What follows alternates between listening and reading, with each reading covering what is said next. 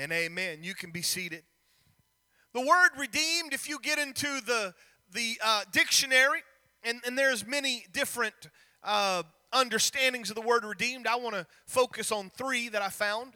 The first one is to buy or pay off, to clear by a payment. I, I don't know if any of you have been able to do this yet, uh, but, but most of us, we're going to have at some point in our life a mortgage on a house, or we're going to have a car payment. And what that means is, as long as you're making those payments, the car really doesn't belong to you, neither does the house truly belong to you. There's a lien on that. And, and if you should not pay it, well, guess what? They come and they repossess it. But if you've ever had that opportunity to pay something off, you know what it's like to redeem it from being leaned on, if you will. That time when you write that last mortgage note or the time that you write that last car payment and you have redeemed that car, it belongs to you. Another ver- uh, definition of the word redeem means to buy back. Sometimes you have something has has gone away from you and you buy it back. And you've heard me tell this story, but for those of you that haven't, uh, you see me drive that that old white truck, my 1992 GMC Sierra pickup truck. My mom and dad bought it. It was their first new car uh, that they had ever bought in their life. They bought it in 1992. My dad purchased that. In 1997, when I graduated from Bible co- or graduated from high school, rather, my dad gave the truck to me, and I was excited, and I drove it all over. In 2001, my wife and I had gotten married, and we were going to be, be evangelizing, and I was we were buying a 34 foot fifth wheel travel trailer that we were going to live in, and we were going to travel, and we would pull that behind uh, our truck and, and we lived in that trailer for three and a half years. Well, my little white truck was not powerful enough to pull that. And so I was going to have to get a new truck. I told my dad, I said, Dad, I, I, I found a truck I want, and uh, it's a little bit bigger, a little bit beefier truck. It can pull the trailer, but I got to sell the white truck in order to purchase the new truck. Well, my dad liked the white truck. He said, Man, I don't want you to do that. I'll buy it back from you. Let me just refresh your memory. 92, he bought it. 97, he gave it to me. 2001, he bought it from me so that I could buy a bigger truck. When we moved to uh, when we moved to Toledo, Ohio in 2004, in 2005, we had some car difficulties and we were trying to get everything working. Our family was growing, and in 2005, Dad gave me back that truck so that I'd have a vehicle uh, to drive, so we'd have two vehicles. When we moved here in 2008, I had a van, I had a, uh, my little white truck, and I had my big uh, uh, green truck. And so we were trying to figure out what to do. I didn't really need two trucks, but I could not get rid of the green truck because it's what pulled my trailer. And at that point, I still owned the trailer, so I was I had to keep it. And so Dwayne in 2009 bought my white truck, and uh, that was all well and good. He had it. I had the green one until next door. They came over one day and they said, What are you doing with your truck and trailer? I said, I don't know. And they ended up just walking over and buying it right on the spot. And uh, our van had, had given up the ghost, and so we were able to get another van. And so now I'm without a truck. I needed that truck. And so in 2010, I bought that truck back from Dwayne. And uh, I have kept it ever since, and I've determined I'm going to keep it because uh, at that point, that truck I think is destined to stay with me. This year, that truck is 25 years old. I can go get them antique plates and put on that white truck. That's one of the things that the word means to redeem, to buy back. It once was yours, and then it wasn't, and now it is again.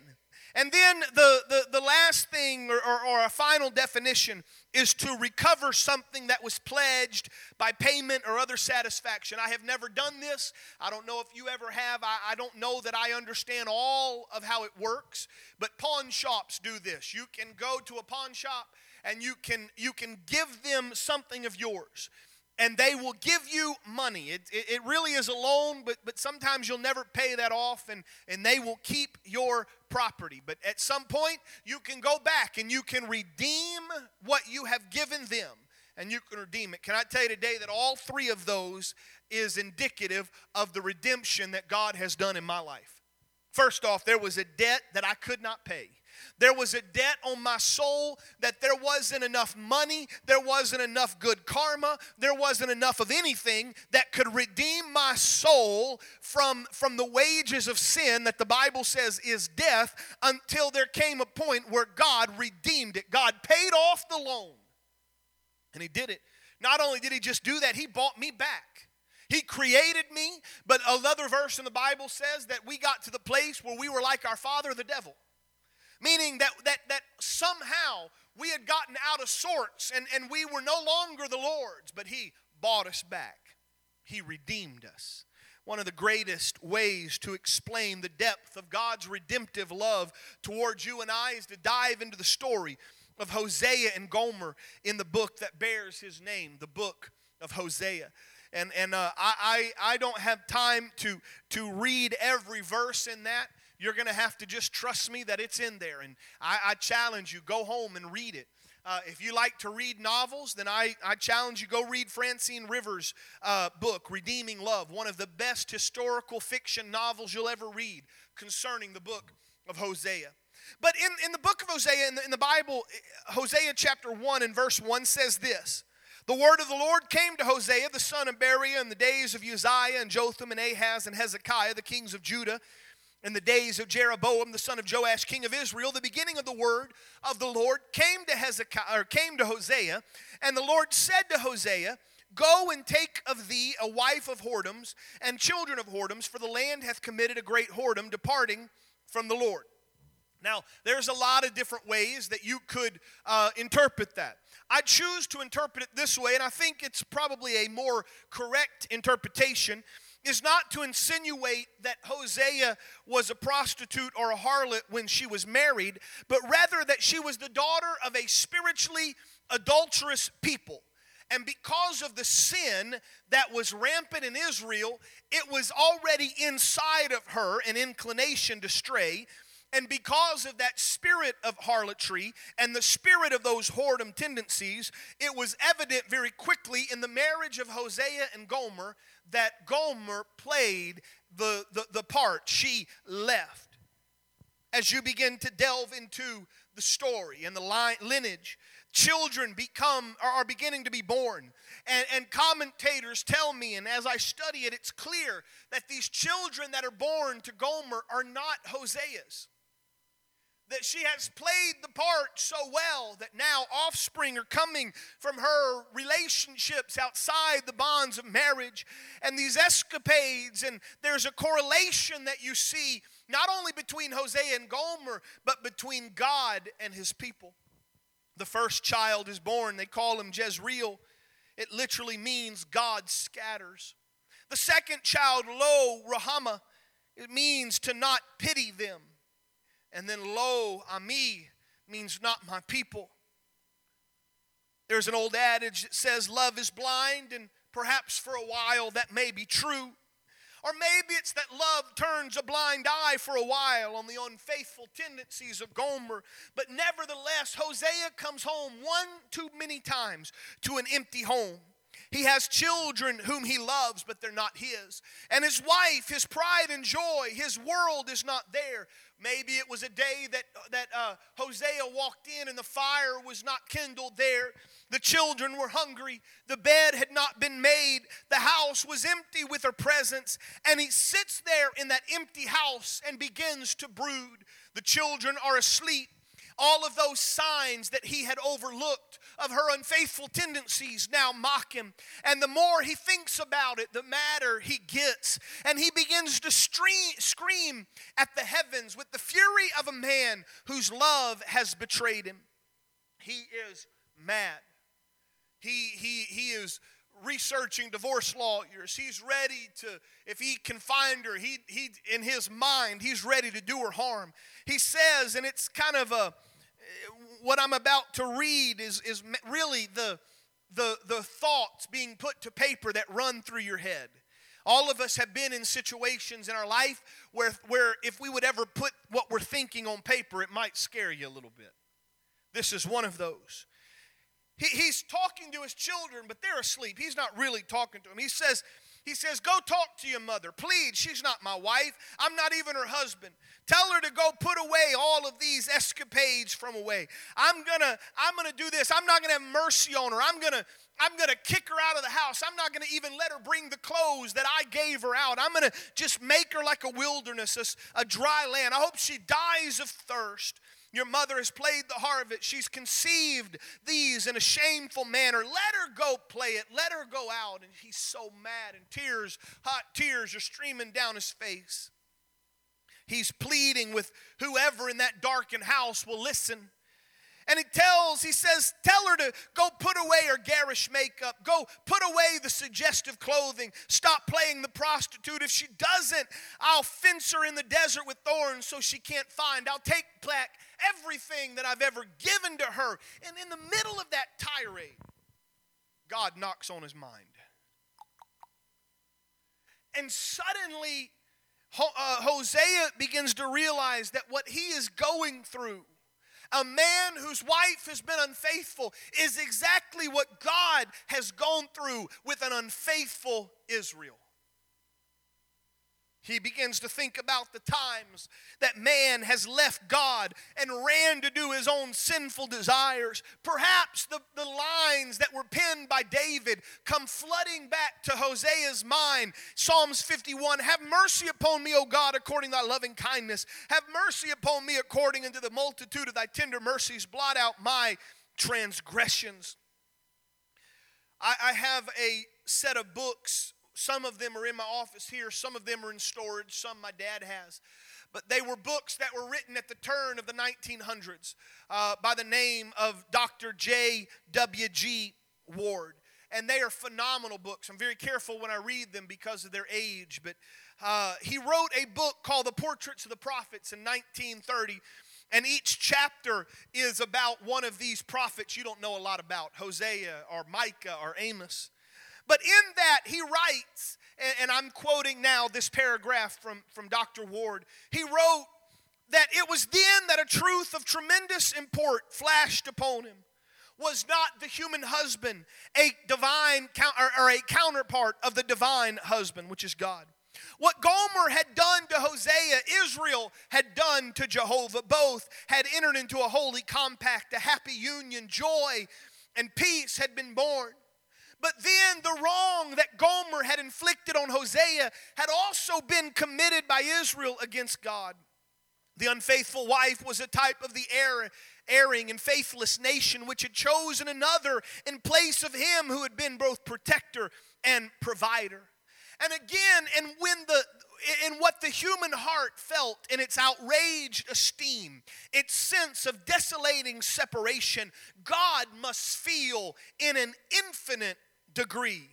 The waywardness of the beloved stabs the faithful like an assassin in the dark. And it's true of man's love, but how much of more truth is it of God's? And such was the revelation that came to Hosea. This revelation changes the tone of Hosea's voice. And as Hosea sits in that darkened room and he, he knows the unfaithfulness that has been gone, in Hosea chapter 2 and verse 14, the tone changes because Hosea realizes man has been so unfaithful to God. And so it is that in uh, chapter 2, verse 14, instead of saying, I'm going to throw her out on the street, I'm going to fence her in and I hope she, she starves to death. And I, I, hope this happens. And I hope the fleas of a thousand camels infest her armpits or whatever it is that she he wanted to curse on her. I've never heard that, huh? You've said things similar to that. That's the only one I could say across the pulpit. But, but you know how our brains, our mind gets, we get so mad. But he changes. And he says, Therefore, behold. Hold on, wait a second. That's not the right thing. I will allure her. I will bring her into the wilderness and I will speak comfortably to her. He was saying, I will woo her. I will draw her unto me. I still love her no matter what she has done. This, this thought process that begins to course through the mind of Hosea is the same thing that courses through the mind of our Savior. when he looks at an unfaithful sinner that's walked away.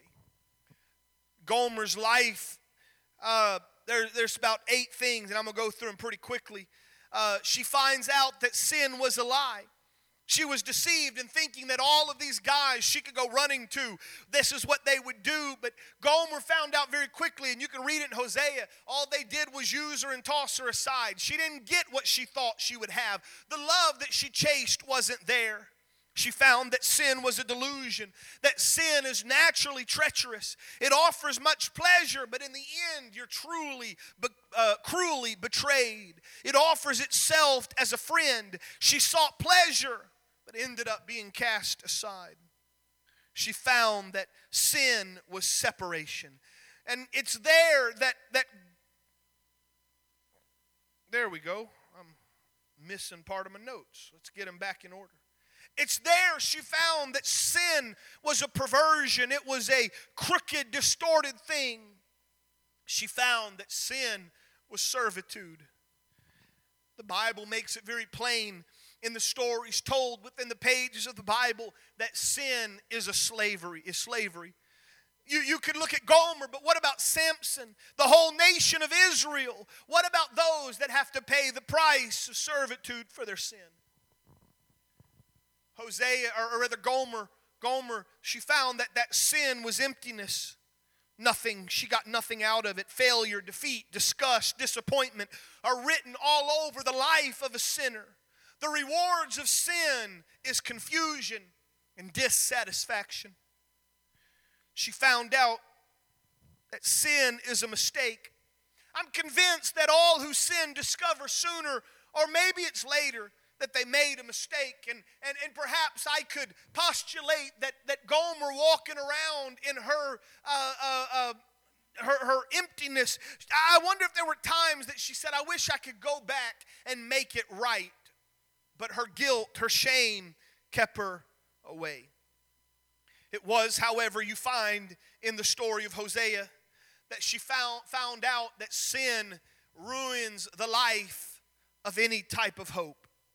And the story turns there in Hosea that Gomer is now a cast aside, broken woman who somehow ends up on a slave auction block, a life in ruin, a life without hope. Robert Kerr is the pastor in Norman, Oklahoma of the Bethel Baptist Church, and he had written kind of a, a visual image of that auction block. He, he talks about how it was the town square. Everybody was there. You need a servant, you need a slave. This is where you went. The auctioneer puts that woman there, and and, and, there's nothing much to look at. She stands there uh, abused, without hope, without happiness. She has nothing on, nothing around her, nothing going for her. A slave, if you will, to her very sin. And the auctioneer, I can imagine, starts that auction very low. There's nothing desirable here.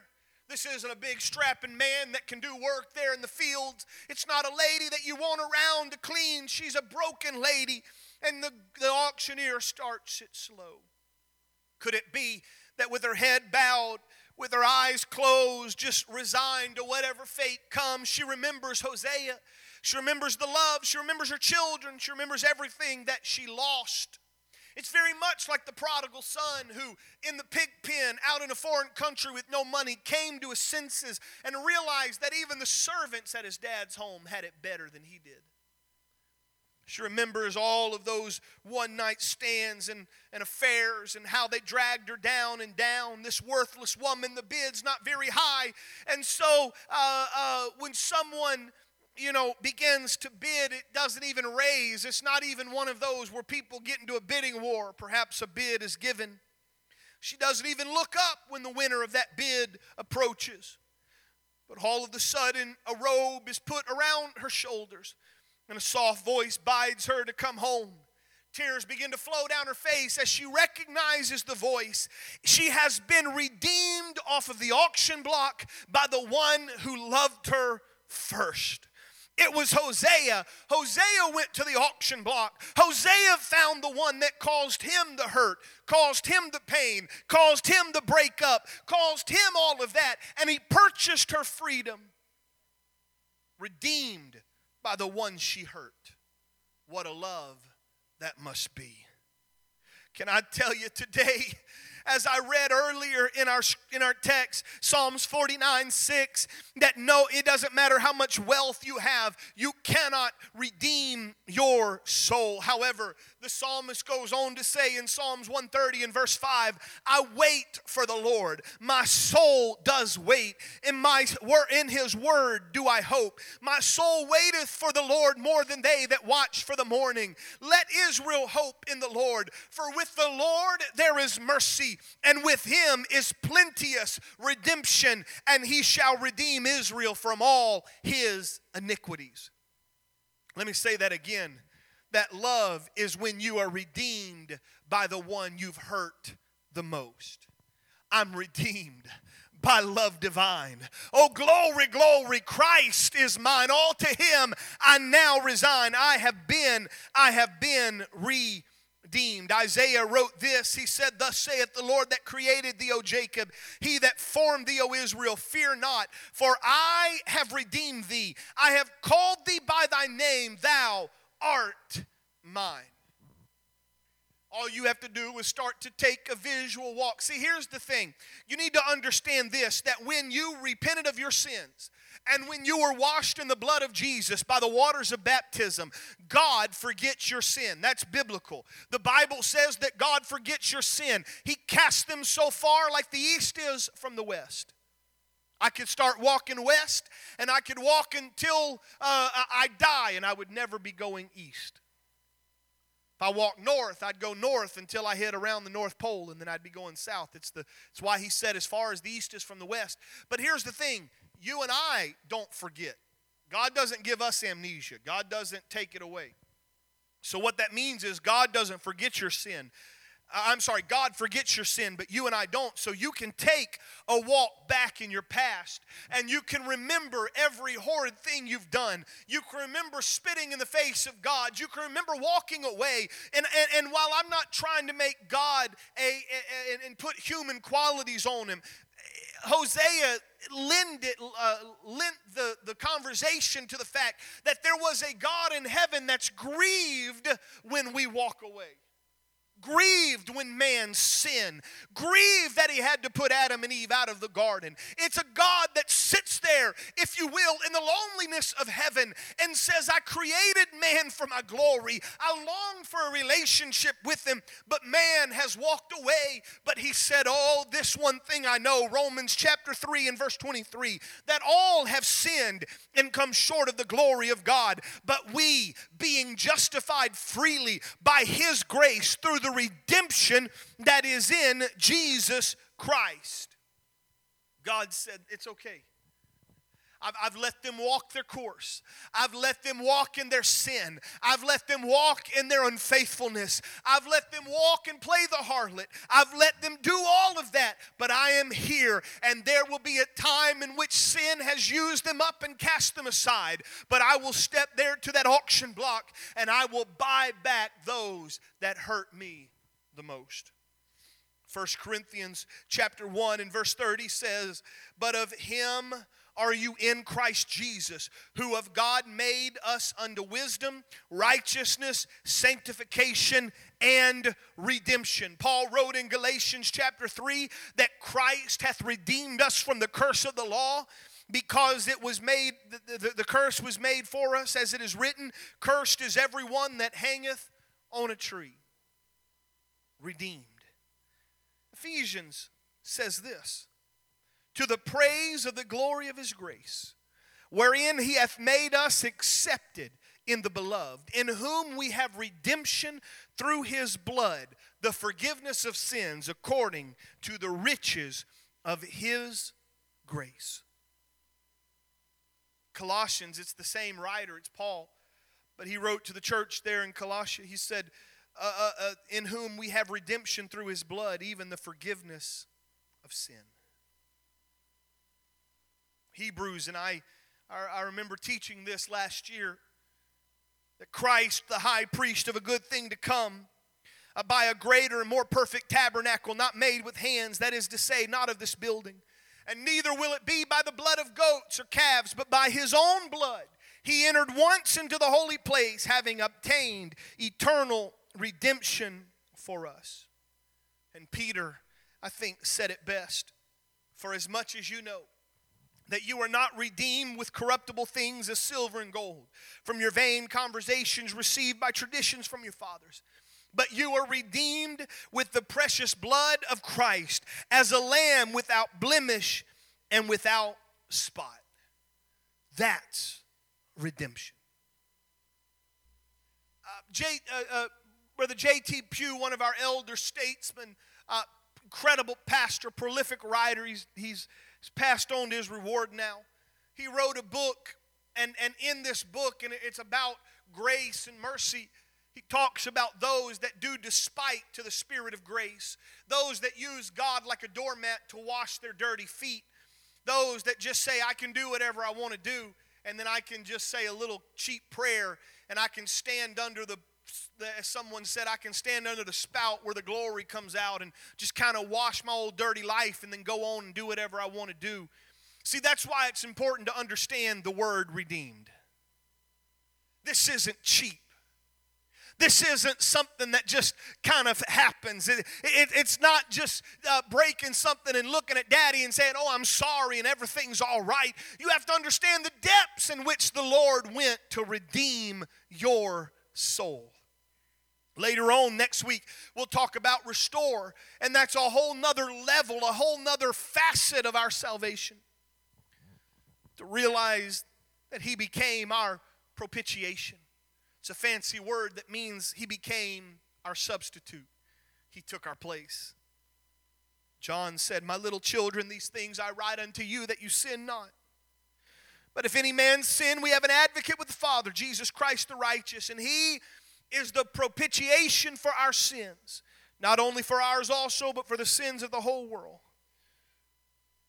That word propitiation is followed through the book of First John. Hebrews 2:17 Wherefore in all things it behooved him to be made like unto his brethren that he might be a merciful and faithful high priest in the things pertaining to God to make reconciliation in other words to be our substitute for the sins of the people can you understand what God has done for you? Can you fathom with me the love that causes a holy God that is perfection? I mean, you, can't get any more perfect and holy than He is. Can you fathom the love that causes a holy God to redeem such a wretched people? Now, I know I'm talking to the choir. I, I know that, that, that the vast majority, if not all, You've experienced that already. When we sing that song, I'm redeemed, your voice lifted, especially those of you that knew it. Some of you young people took a few verses to go through it before you got it. But when you've experienced that redemption, you sing that song just a little bit louder. I'm redeemed by love divine. Oh, glory, glory, Christ is mine. I don't have to hang my head. I can say it, but the, the fact remains whether you've experienced the redemption or not, all have sinned and come short of the glory of God. Today, if I could, we stand before a judge's bench. If you allow me to use my imagination, Satan, the prosecution, sits there with a stack of files that lists all of your sins. stand alone, the court is called to order, and God, the judge, takes a seat. Satan, the accuser of the brethren, begins to rattle off all the things that you've done wrong. In fact, I'll tell you that he even quotes Bible to make his case to prove that you have sinned and come short of the glory of God and the wage of sin is death and you're a liar and a cheater and whatever it is and he tells God that you are guilty beyond every reasonable doubt. And you'd have to stand there in shame knowing that for once the devil's telling the truth. Everything that was said you've done, you're guilty. Until that judge steps back from his bench and he takes off that black judge's robe. Instead, he puts on a robe of flesh.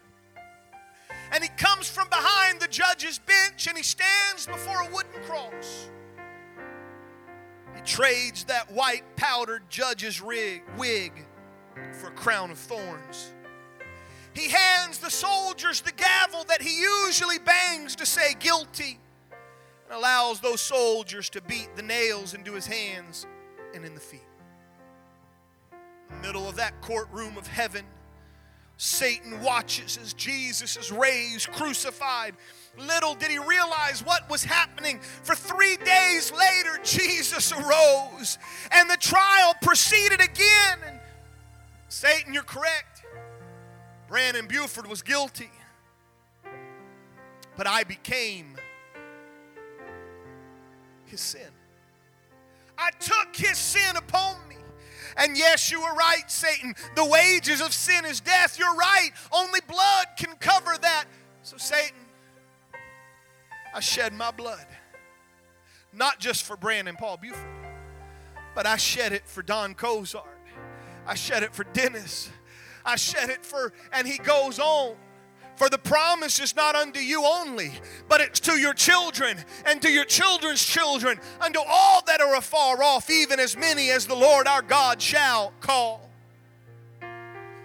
That book of judgment is quickly opened, there no longer can your name be found. And so they put that book aside and they grab the book of life, and as they open that, there in letters of red, your name is found.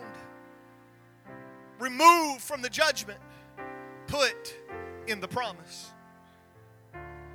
Substitute, the propitiation, the redemption given for our sin. Can you fathom the mercy of a God that took your place?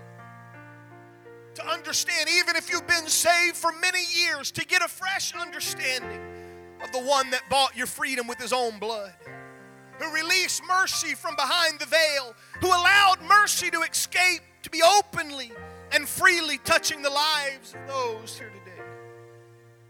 Jesus, our Redeemer. Would you stand with me? Would you lift your hands? I feel the presence of God in this place. Sometimes we've just got to be reminded of those simple words. Sometimes we have to be reminded of the important thing that happened when, it, when He died for you and I. Would you just lift your hands and would you just call upon Him for a moment?